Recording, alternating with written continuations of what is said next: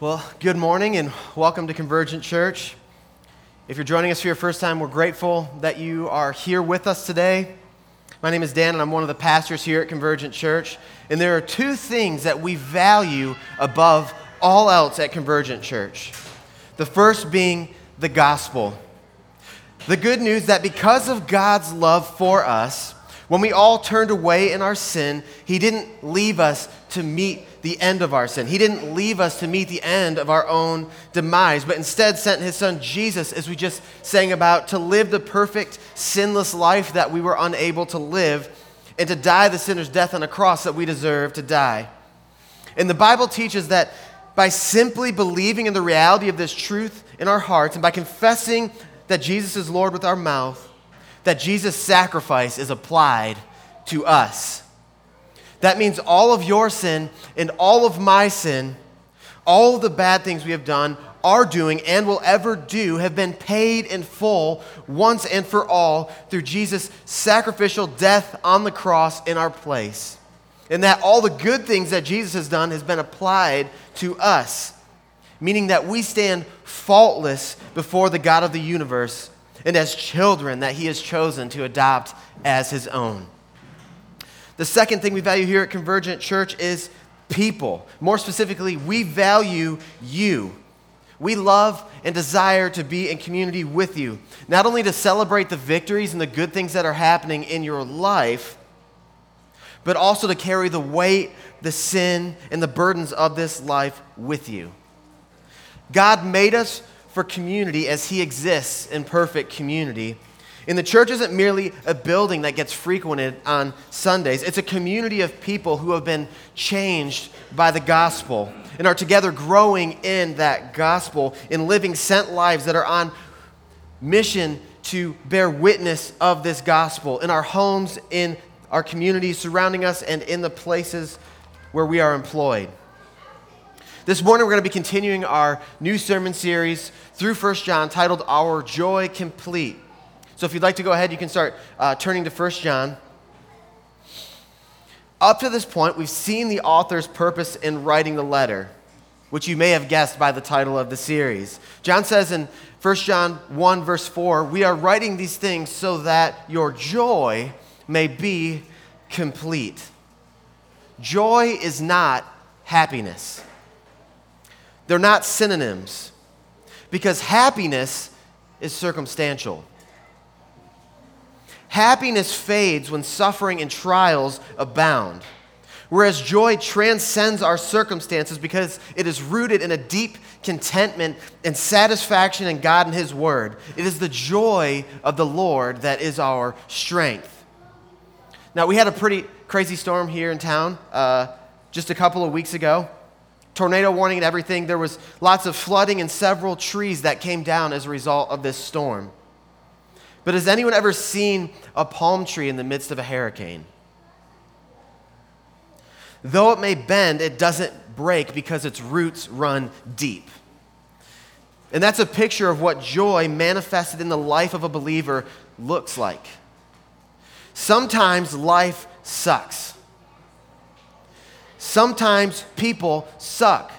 Sin sucks. Physical pain sucks. Financial destitution sucks. But the roots of joy run deep, finding sustenance in the Lord and trusting in His provision that He is good even when our circumstances are not. Then last week we examined how God is light and in Him is no darkness at all. And how if we say we have fellowship with Him while walking in darkness, we lie and do not practice the truth. Furthermore, if we say we have no sin, we have deceived ourselves because all have sinned and fallen short of the glory of God, and thus truth is not in us. Yet, if we walk in the light as He is in the light, we have fellowship with Him and with one another, and the blood of Jesus cleanses us from all of our sin. And if we confess our sin, He is faithful and just to forgive us our sin. And that brings us to chapter 2 where we'll be spending some time today. But before we begin the text, let's first begin with a word of prayer. Lord, we thank you for the opportunity to gather as your church today. We thank you that you meet here with us by your Holy Spirit. We thank you that we can be in your presence. Yet, Lord, we confess that this is by no merit of our own. There is no good in us. There is nothing right in us that should allow us to be in your presence this day. And while, Lord, you could have led us to meet the end of our own sin, God, I thank you that you sent Jesus to become our sin. And Lord, I thank you that you have given us new eyes and new hearts to see your gospel.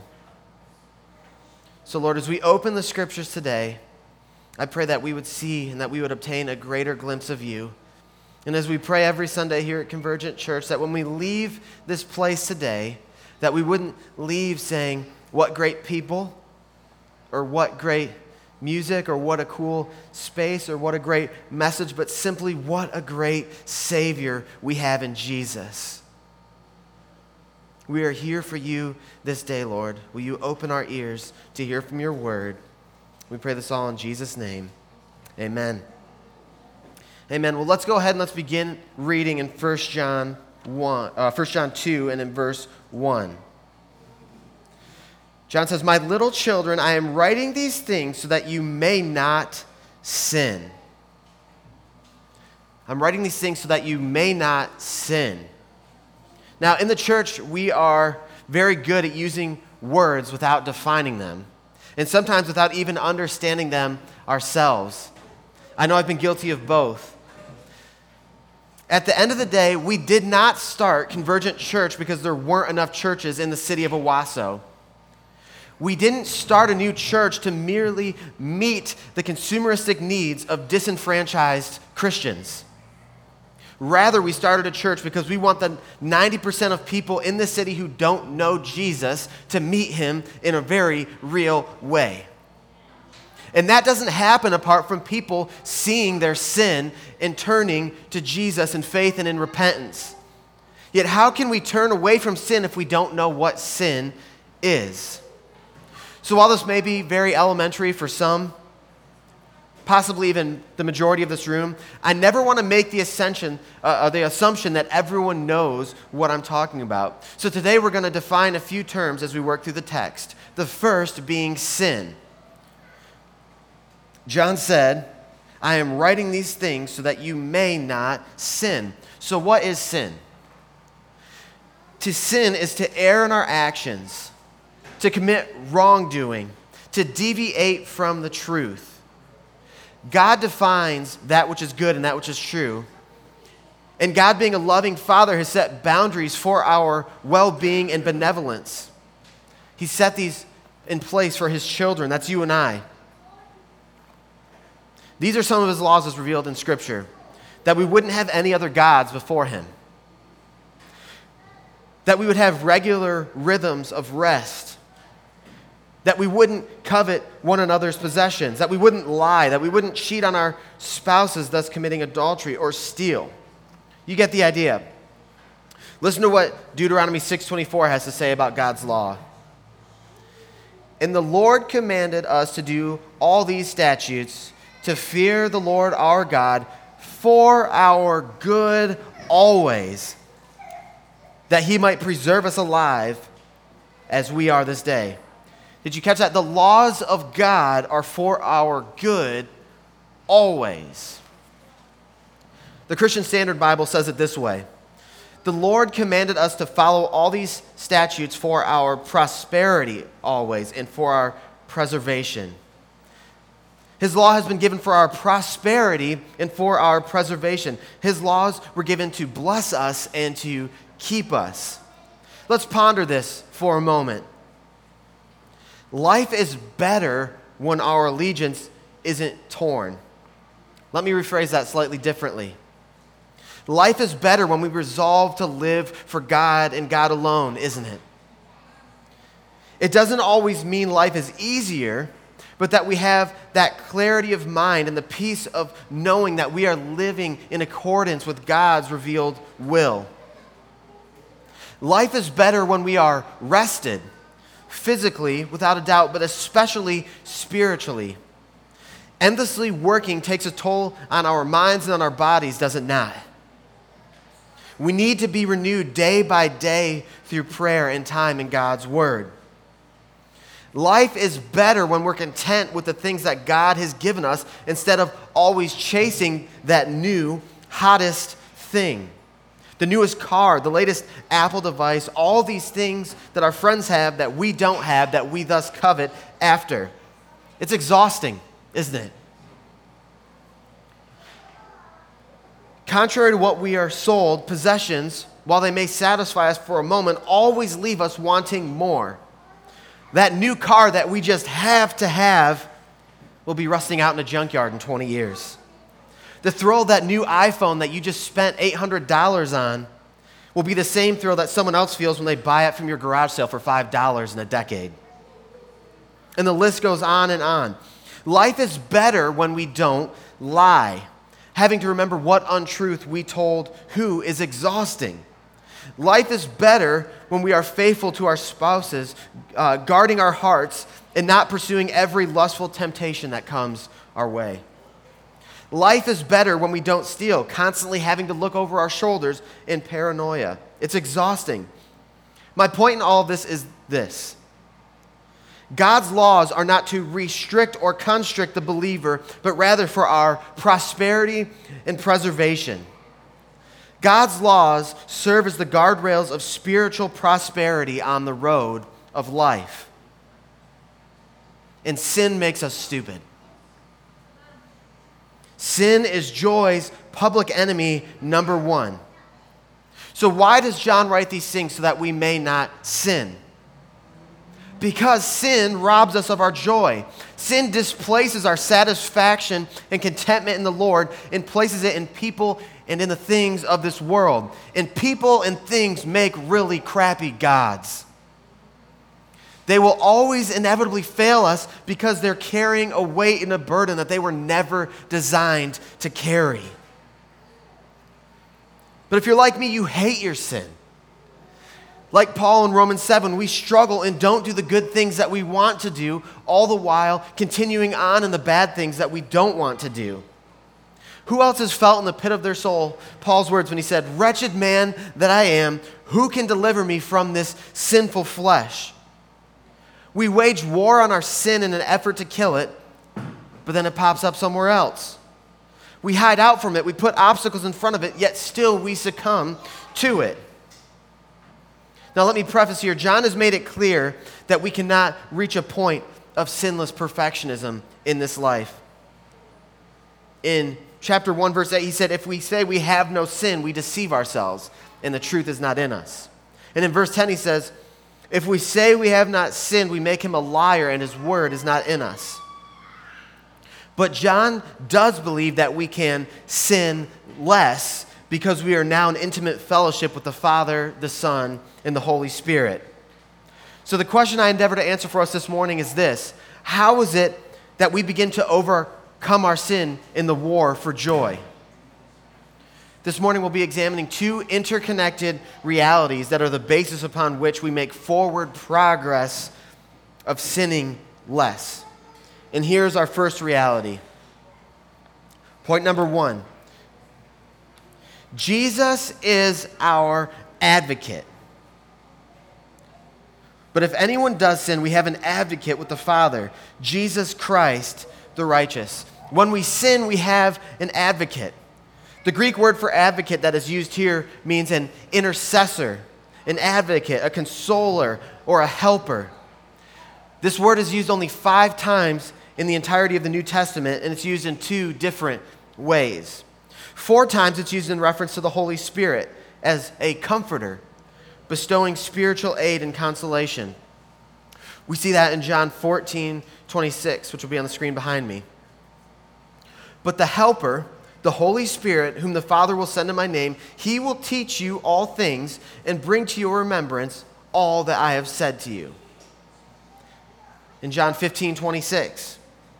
But when the Helper comes, whom I will send to you from the Father, the Spirit of truth, who proceeds from the Father, he will bear witness about me.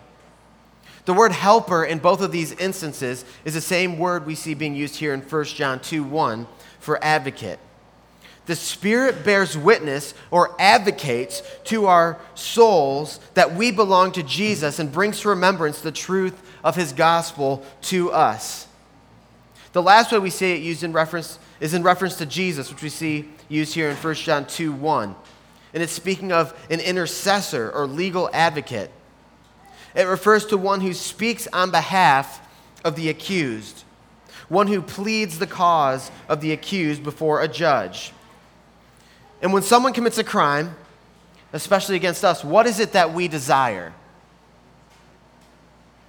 Justice. We desire that justice would be served and that recompense be made.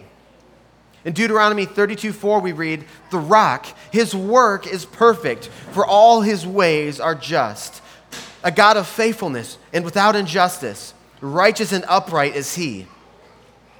And in Colossians 3:25, we see that the wrongdoer will be paid back for the wrong he has done, and there is no partiality. As we addressed earlier, all of us have sinned. We've all willfully broken the laws of God. We've all deviated from the truth, and we've committed wrongdoing against Him and against one another. Yet, God is perfect in justice. So, what does that mean for you and I? That means that our sin cannot go unpunished. And the Bible teaches us that the punishment for our sin is death and eternal separation from God. But if anyone does sin, we have an advocate with the Father, Jesus Christ, the righteous. The picture here is that of a courtroom in heaven. We are the defendant, we are the accused and guilty party. God the Father is the just judge who executes perfect justice. Jesus is our court appointed defense attorney pleading on our behalf. And Satan the accuser of the brethren is the prosecuting attorney. One by one, the accuser of, brother, of, the, of the brethren goes through the, the Ten Commandments. Starting at the top, he says, Judge, they have had other gods before you. They have made idols instead of worshiping you. They have cursed and have taken your name in vain. They haven't remembered the Sabbath and to take rest in you. They haven't honored their fathers and mothers in the way that they should. They have committed murder, some physically, while many others have hated one another in their hearts. And you said that these two are one and the same. Some did it with their hands, while others did it in their hearts. They have committed adultery. Some have physically cheated on their spouses, while others have lustfully looked upon others and committed adultery in their hearts. And you have said that these two are one and the same. Some did it with their, ha- with their hands, while others did it in their hearts. They have stolen, they have lied, gossiped, and bore false witness. They have coveted. It's not looking good for us, is it? The prosecuting attorney, Satan, the accuser of the brethren, he's right. And if we're being honest, we know that. God has said, Have no other gods before me. Yet with our time, with our money, and with our allegiance, we perpetually make idols out of other people, our careers, comforts, and even hobbies. He has said, Do not commit adultery. But even more than that, don't even look upon a man or woman with lust in your heart, because in so doing that, we've committed adultery in our hearts. Yet 70% of Christian men regularly consume pornography, as do 15% of Christian women. And those statistics are actually seven years old, and it's probably much higher as more and more things are happening on the internet now. God has said, don't steal, yet how prone are we to steal time and thus money from our employers? To be absent minded when we are working, or playing on our phones, or taking that extra long trip to the bathroom to not do all of our work to the glory of the Lord, to neglect the fact that we are to work as unto the Lord and not to earthly masters. And we could go on and on through every one of these commandments. We've broken them all. Yet from the dawn of creation, God has been very clear that our rebellion against Him, the wage our sin affords us, is death and eternal separation. It's what we deserve. So if this judge executes perfect justice, how could we possibly be declared innocent? What defense could possibly be made that substantiates our innocence before this judge? What evidence could be presented that we be acquitted of these accusations? Then Jesus, the Son of God, our advocate, stands. But what is the premise upon which the defense can make a case for our innocence? And this is the good news, my friends. Point number two Jesus is our propitiation. We see this in verse 2. He is the propitiation for our sins. The Greek word here means a sacrifice that bears wrath and turns it to favor. It not only appeases the anger of the offended party, but produces reconciliation and delight in the offender. And this is what Jesus has accomplished for us. Continuing on in the courtroom of heaven, our advocate Jesus stands before the judge and says, Judge, I've heard the accusations of the prosecuting attorney, and I can attest to the fact that every accusation that has been presented is true. These claims can be substantiated. But one thing the accuser has neglected to take into account I bore their sin in myself. Remember, Judge, remember the plan we had from eternity past that I would come and be their rescue. Judge, remember I came and lived the perfect sinless life that they were unable to live and paid the price for their sin with my life. I took the beatings and the embarrassment and the shame that their sin deserved. Not only that, but I carried the cross they were to be nailed to for their sin. And like a sheep led to the slaughter, I came as the once and for all sacrifice for their sin. I offered up my body and was nailed on the cross in their place. And finally, I was put to death on their behalf for their sin. You have said that death and separation were the punishment for their sin, and I paid that price in full, taking all of their sin and all of their wrath upon myself. I took it upon myself and declared, It is finished. Then I rose from the grave I conquered sin's power over them and stand here before you this day to intercede on their behalf. And upon hearing from both the prosecution and the defense, the judge slams the gavel and declares, Not guilty. And not only that, but I've adopted you as my own, and I take delight in you. Jesus is the propitiation for your sin and for my sin. Jesus is the sacrifice that appeased the wrath of the Father that we deserved, and He has turned it into favor. But on this point, I must add a very important disclaimer. There is no hint of the pagan notion of propitiation overcoming the reluctance of an arbitrary deity. Because God the Father Himself takes the initiative in providing the sacrifice which is needed for our sins to be given. We'll see this in greater detail in a few weeks. In 1 John 4:10 it says, "And this is love, not that we have loved God, but that God loved us and sent his son to be the propitiation for our sins." Jesus is our propitiation because the Father desired, uh, desired to reconcile with us, and he willed it to be so. It was his plan through and through. He is the one who appointed Christ as our advocate and sent him to be our propitiation and to make atonement for our sin. The Father planned it, the Son purchased it, and the Spirit perseveres it. Let's read the second half of 1 John 2, verse 2. We read that he is the propitiation for our sins and not for ours only, but also for the sins of the whole world. So, Jesus is not only the propitiation, not only the atoning sacrifice for your sin and for my sin, but also the sins of the whole world. And this is good news because this means that the gospel is no longer limited to one group of people or to one ethnicity or to one social class or one geographical region, but rather the good news is for all people spanning across all the earth. Jesus' sacrificial death is sufficient to cover the sins of the whole world and is effective for, is effective for any who would call upon his name this day. Let me say that one more time. Jesus' sacrificial death is sufficient to cover the sins of the whole world and is effective for any who would call on his name this day. So, how would you stand this morning before the just judge in heaven? On what grounds would the case for your innocence be established? You've seen the list of accusations made against you. You've seen God's law laid out, and if you're honest with yourself, you know you've fallen short of his righteous standards. You know you've missed the mark. You know that you've sinned against God.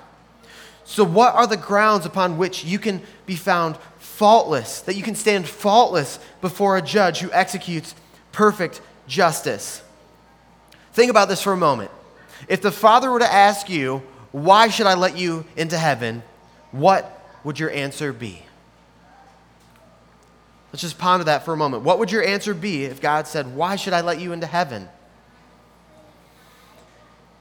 In your head just now, did your response begin with, Because I fill in the blank?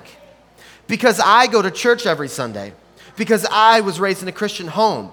Because I am a good person. No, you're not. No one is. There was one good person, his name was Jesus. Or because I've done good things. Yeah, I've broken some of God's laws, but I've done, I've done good things to balance it out. I've given to charity. I've fed the, the homeless. I try to do the right thing. I try to be nice to people. But how does that stack up against Jesus' words in Matthew 7 22? On that day of judgment, many will say to me, Lord, Lord, did we not prophesy in your name, and cast out demons in your name, and do many mighty works in your name? Then I will declare to them, I never knew you. Depart from me, you workers of lawlessness. Here's the point it's not about you, and it's not about me, and it's not about what you or I have done. Because even on our best day, we still fall pitifully, pitifully short of God's righteous standards. We seldom do the good that we ought to do. And even when we do good, are there not often selfish ambitions attached to it? A tax incentive, a social media post highlighting our good deed of the day, a pat on the back, or the praise of our peers. If our answer on the day of judgment begins with, because I, we've missed it. And we have no hope for this life or for the next. We won't receive the not guilty verdict we so desperately need. There is but one appropriate answer because Jesus. He lived the perfect life I couldn't live. He died the sinner's death on a cross that I deserve to die. He is my advocate. He is my propitiation. He is my rescue. Nothing in my hand I bring, simply to his cross I cling.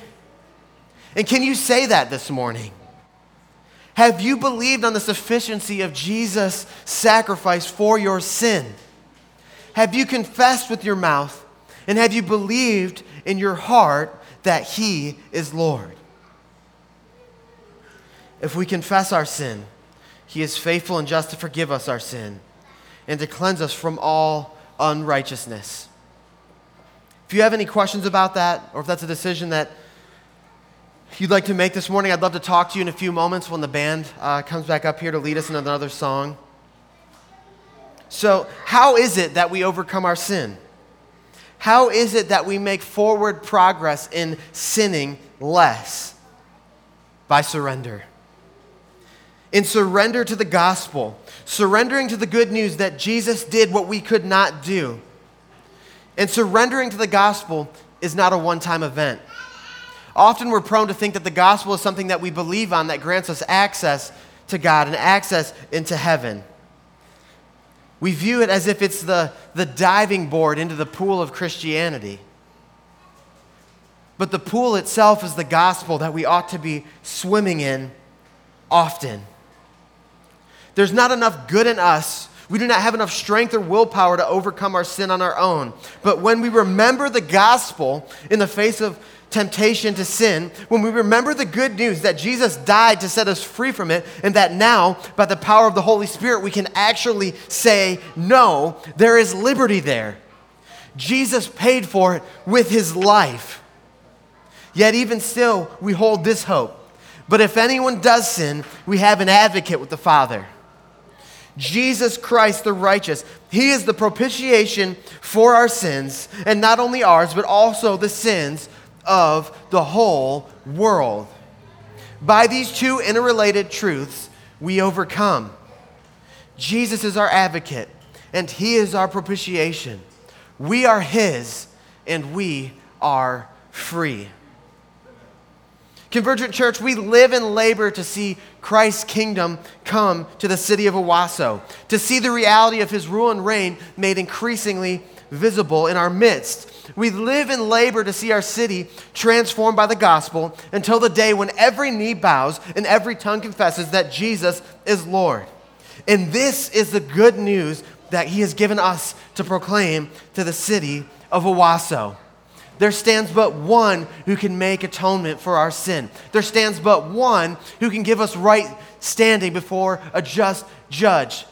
There's not enough good in us. There's not enough good things we can do. We can't pull our bootstraps up enough to make atonement for our sin. But simply, we must throw ourselves at the foot of his cross and look up and behold him there who is the sacrifice for our sin.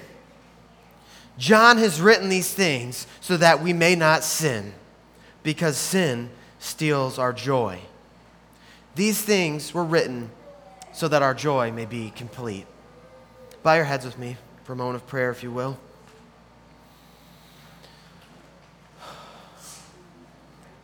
Father, all of us have gone astray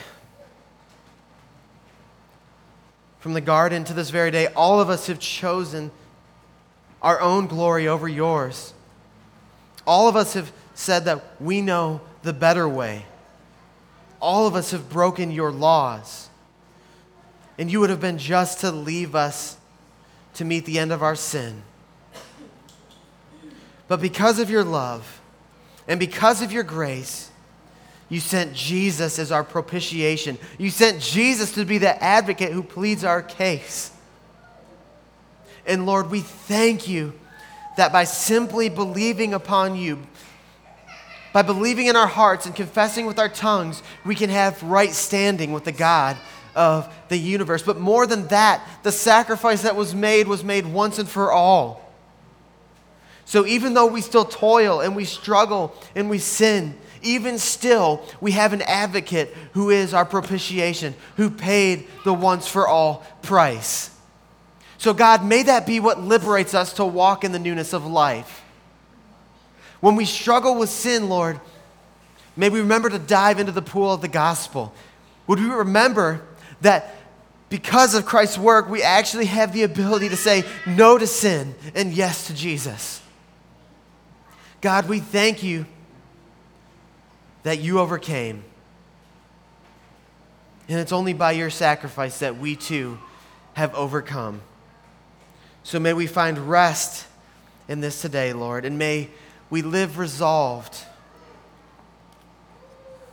to live this gospel out to the city of Owasso and beyond. We pray this all in Jesus' name. Amen.